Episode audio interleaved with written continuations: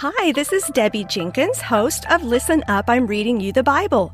Today's Bible reading comes from the American Standard Version, a version that's in the public domain and free to broadcast without copyright permission.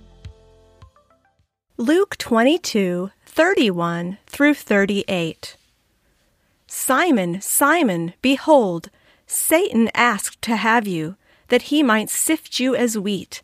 But I made supplication for thee that thy faith fail not.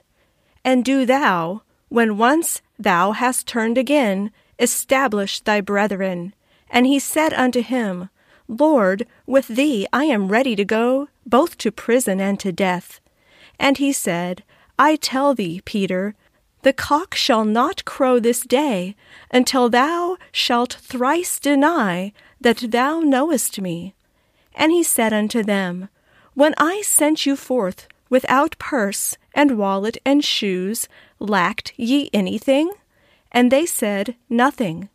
And he said unto them, But now he that hath a purse, let him take it, and likewise a wallet. And he that hath none, let him sell his cloak and buy a sword.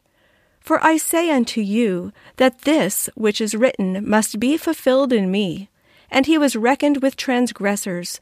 For that which concerneth me hath fulfillment.